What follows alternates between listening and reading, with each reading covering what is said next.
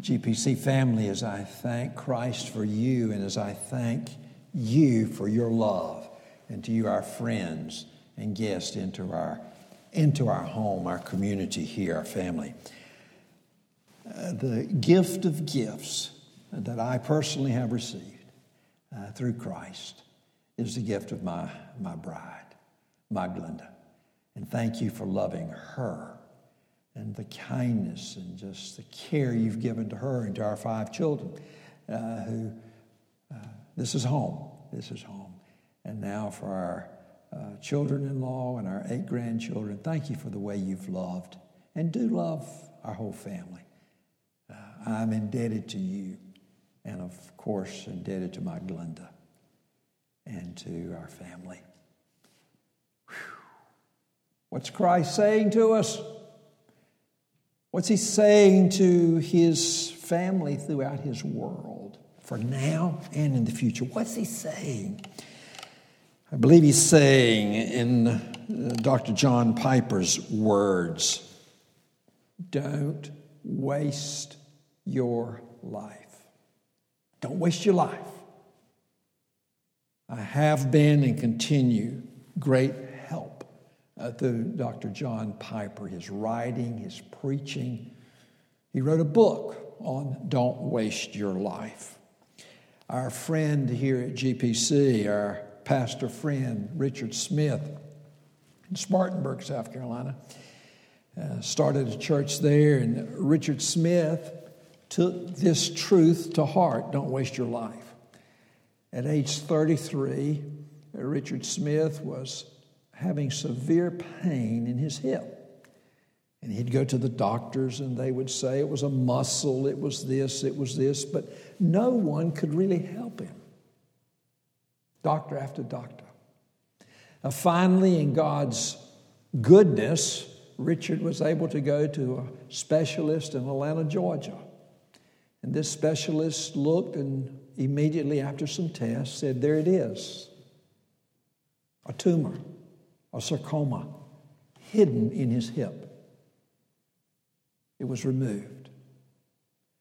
And Richard took that, don't waste your life, and developed a life of don't waste your cancer. After five years, when hopefully cancer patients are cleared after five years, Richard began having pain again. This time it was in his lung. Cancer had come to his lung. He had a lung removed. But since then, he's still very active there in Spartanburg, has begun a wonderful church there, Hope Point, has written a book many of us have enjoyed and enjoyed. These are free, Chasing What Matters. Don't waste your life, don't waste your cancer. Or another excellent book, these are free. Dr. R.J. Gore is making these available. Sermons that have taken from Erskine Seminary family after a 180 year anniversary, a book of sermons Dr. Gore is making available to us under the title Celebration. So, what is Christ saying to us now? What's He saying to you the rest of your life as long as He allows us to live? What's He saying? Don't waste your life. And from this scripture that we have this morning from Philippians chapter 2, in these verses, we see a wonderful, extraordinary truth to experience and share. So we're going to see a truth, to experience this truth and to share it. And then we're going to ask and hopefully answer two questions. Ask and answer two questions. But the statement of extraordinary, wonderful truth we see from this passage is Christ's life was not wasted. Christ did not waste his life. And then the two questions I want us to ask and answer is this Well, what is a wasted life? What is a life that's been wasted? And thirdly and lastly, what is a life not wasted? What is a life of, of joy, of, of gladness, of success. But first, we see from this scripture Christ did not waste his life. How do we know that from this passage? We will see that Jesus Christ, you look at his life, there was no selfishness nor pride in Jesus Christ, only humility. No selfishness in the life of Jesus Christ. No pride in Christ. Look, do nothing, Philippians 2 3, do nothing from selfish ambition or conceit, but in humility count others more significant than yourself. That's Christ. That's who he is. That's what he did. He did not look selfishly at his own desires his own ambitions, his own goals. He was not arrogant, he was not proud, he was not self centered, but in humility. He humbled himself. He considered others as far more significant and important than himself. All those the Father would give him, he says, you're more important. Christ chose to live for you, to die on that cross, to take the wrath of God upon himself, the punishment against sin that he did not deserve. He's holy, he's perfect, but he chose to receive that judgment in order that by his resurrection to give his perfection to all of those the Father gives to him. He was not selfish, nor arrogant, nor conceited, but he chose in humility to put our needs before his own desires. So Christ's life was not wasted. There was no selfishness in Christ. There was no pride. It was humility. His focus was on the good of others. Look at verse 4. Let each of you look not only to our own interest, but to the interest of others. Christ, as he anticipated the cross, as he knew because he's God that the soldiers were coming to arrest him, to begin that torture, those, that abuse, and that beatings and that cruelty, knowing that he was going to be separated, forsaken by God the Father. My God, my God, why have you forsaken me? Knowing all of that which was before him. Taking that cruelty upon those for those who he knew hated him, but doing that on behalf, looked out not only for his own interest, but for the interest of others. So as he was anticipating the cross, as he wondered and asked the Father, Father, is there any other way to satisfy your wrath, to give you a people for yourself? He said, Father, not his will, but the Father's will be done. His focus was not on his own desires, but on the needs of others. Look at verses 7 and 8, Philippians 2 7 and 8. Christ's life was not wasted. Look, he emptied himself. He took the form of a servant. God, creator, became a slave to the very ones who hated him. He became a slave a servant. He became one of us, yet he never sinned. He never sinned. And found as a human, he humbled himself and became obedient to the point of death, even death on the cross. When it says Christ emptied himself, became like one of us, let's understand what he's not saying.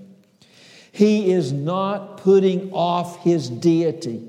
He continued as divine as God. It means he did not cling to his privileges.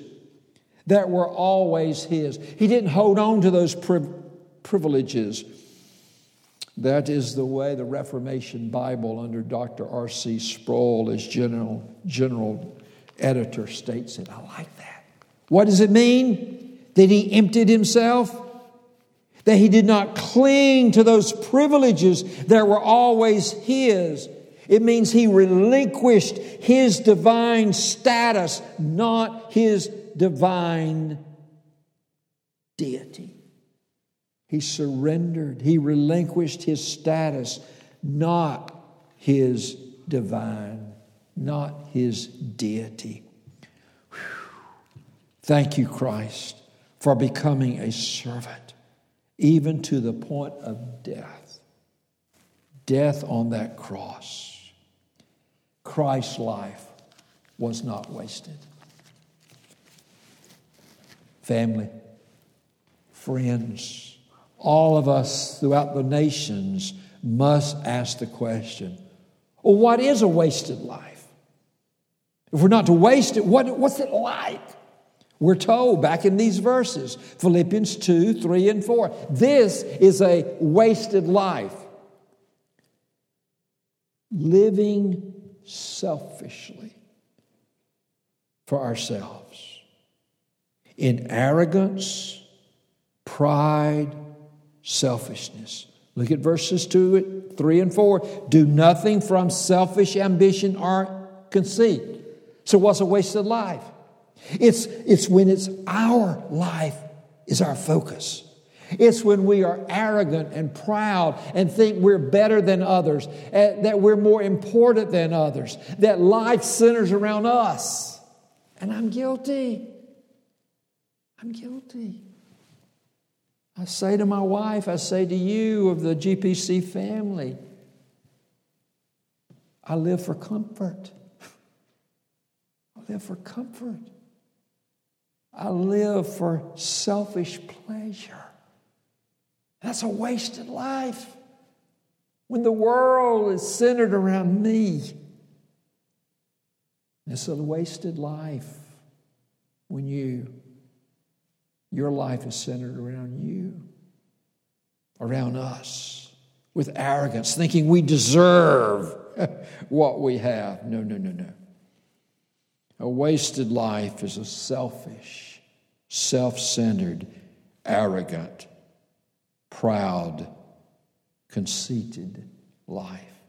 No, in humility, we're cons- we are to consider others more significant than ourselves. We're to look not only to our own interest, but also to the interest of others. It's natural for us to look after our own interest, our medical needs, our physical needs. That's natural. But it takes, in addition to that which is natural, it takes that supernatural ministry of Christ and the Holy Spirit to say, but what are your needs? Family? Community? What are your needs? Millions in the slums of India? What are your needs? Persecuted? Christians in Muslim nations or communist nations. People right here around us, what are your needs? What are your interests? How can we serve you? What are your needs? Your interest? What's a wasted life? When life is centered on us. What's a life that's not wasted? We see the life of Christ. He certainly did not waste his life. What's a wasted life? When life centers around us. What's a life that's not wasted? A life that's not wasted. Here it is. Back to verse 3. Do nothing from selfish ambition or conceit, but in humility, counting others more significant than yourself. That's a life that's not wasted. What's a life not wasted? It's a life of humility. It's living for the good and needs of others. Look at verse 4 again. Verse 4 Let each of you look not only to your own interests, but also to the interests of others. What's a life not wasted? Living in humility for the good of others. And lastly, dependent on Christ to accomplish His work. Dependent on Christ to accomplish His work. Family, friends, guests, what's a life not wasted? It's a life that we can say, hopefully with sincerity, every day Lord, increase our dependence on you.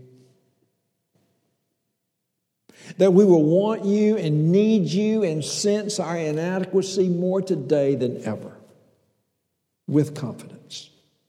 A dependence and confidence. Daily. Help. We're destitute. We're impoverished. We're needy. And confident in His provision.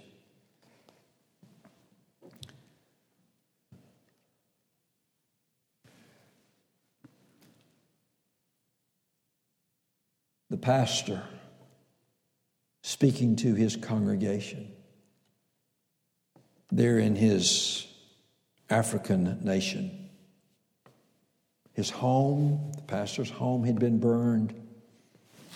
The building, the church had been burned. And he gathered with his congregation as he spoke to his, his family, his spiritual family. He said, I'm thankful today I'm thankful for at least three reasons. I'm thankful it was my home that was burned and destroyed and not your home. And he was sincere. I'm thankful it was my home and not your home. Secondly, I'm thankful the church was not burned. What do you mean? It's in ashes. Oh, no, no, no, no. The structure, the building is burned, but not the church. You're the church. You're the bride of Christ, of whom he is jealous and precious. I'm thankful the church is not burned. You're well. And lastly, I'm thankful it was my home and not your home. I'm thankful the church is not burned because you're the church. And thirdly and lastly, I'm thankful that you are not murderers today. What do you mean, murderers? I'm glad you didn't take revenge and go out and attack or kill those who did that to us. And he was sincere. I'm glad you did not retaliate.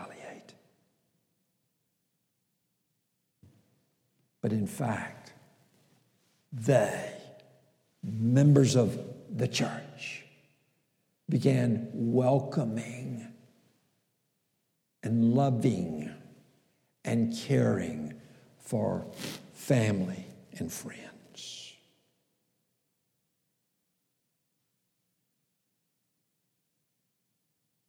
Who had done that to them. That's not a wasted life. That's a life of joy. It's a life of success. And so Paul goes on to say, look what he says. Ooh, ah. Therefore, my beloved, as you have always obeyed, so now not only in my presence, but much more in my absence. Here it is. Work out your salvation with fear and trembling. What is a life not wasted? Living out salvation in Christ. Now, please understand, we do not work for salvation. You can never, ever achieve or earn salvation by your works, by your performance. You can never be good enough nor do enough good. It's impossible. There's none of us righteous. No, not one of us. The only way to be welcomed into God's family, adopted as sons and daughters, to receive this gift of salvation is by His grace. It is by grace through faith we can be saved. It is not of yourself. It's a gift of God. It's not of your works. It's not of your performance. It's not by being good enough or doing enough good. It's God who must save. It's God who must enable you to repent and rest in Christ. To repent means to acknowledge your sin, believing that you deserve His punishment. You deserve hell. You deserve God's wrath. I do, we all. But in grace, He sends Christ to live that perfect life, to take the punishment you deserve, to give you His perfection.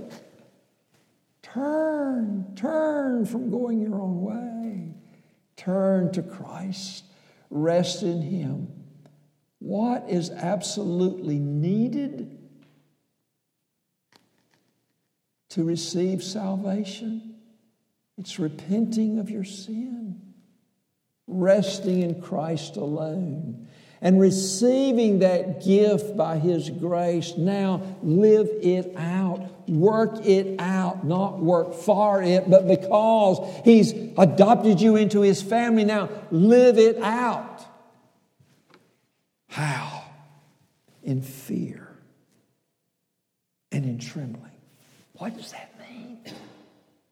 to fear God, to tremble before Him. It means this it means to live with a sense of awe, amazement, astonishment. The beauty of Christ, the holiness of Christ, the deity of Christ, the accomplishments of Christ.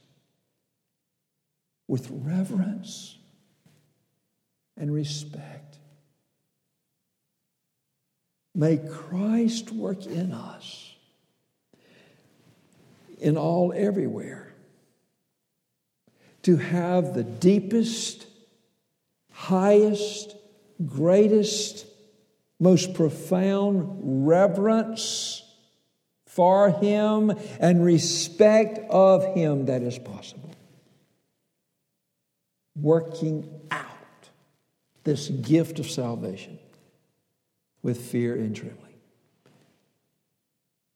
In dependence, not independence, but in a wonderful dependence on Christ. Look at verse 13. For it is God who works in you both to will and to work for his good pleasure. We need him today more than we've ever needed Him. And if we're alive tomorrow, we'll need Him even more tomorrow. Lord, you must work in us, both to will and to do, to desire and to do, to will and to work your good pleasure. Ask Christ to do that with sincerity. Ask Him to so work in you and us in this ministry under Pastor Paul, but the ministry of Christ throughout the nations. Lord, come work in us both to will and to work your good pleasure. Don't let us waste our life. Don't let us waste this gift of this pandemic virus. Don't let us waste what you want to teach us through COVID 19. Don't let us waste what you're doing to humble us. May we devote ourselves to prayer. Throughout the nations, may this be known as another great awakening. And I mean it. And I've read it or learned it from someone else. It's not original. Lord willing, if there's a history written about 2020, may historians say it's not about COVID 19, it's about God bringing about another great spiritual awakening. Not just in us, but throughout his nation.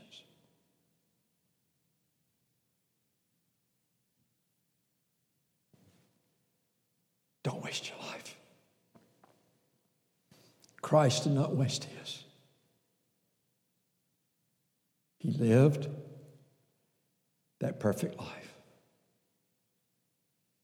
He died on that cross to take God's wrath and judgment that he did not deserve. That by his resurrection, if you'll repent and turn from your sin, come after him, you can live for His praise and experience the greatest joy that is beyond comprehension. Come, Lord, work in us, through us, to do your good pleasure. Let's pray. Oh, Father, thank you for Christ, that he did not waste his life. He humbled himself. He became servant, slave on our behalf. He, looked, he did not look after his own interest, but he put the interest of those you've given to him before his own. He obeyed you, even to the point of death on the cross. Now, Father, come and work in all of us, not just us, but the bride of your Son throughout the world. That we'll come after Christ, we'll deny ourselves, we'll take up the cross every day to follow Him. That we will receive this gift of salvation by your grace, that we'll live it out.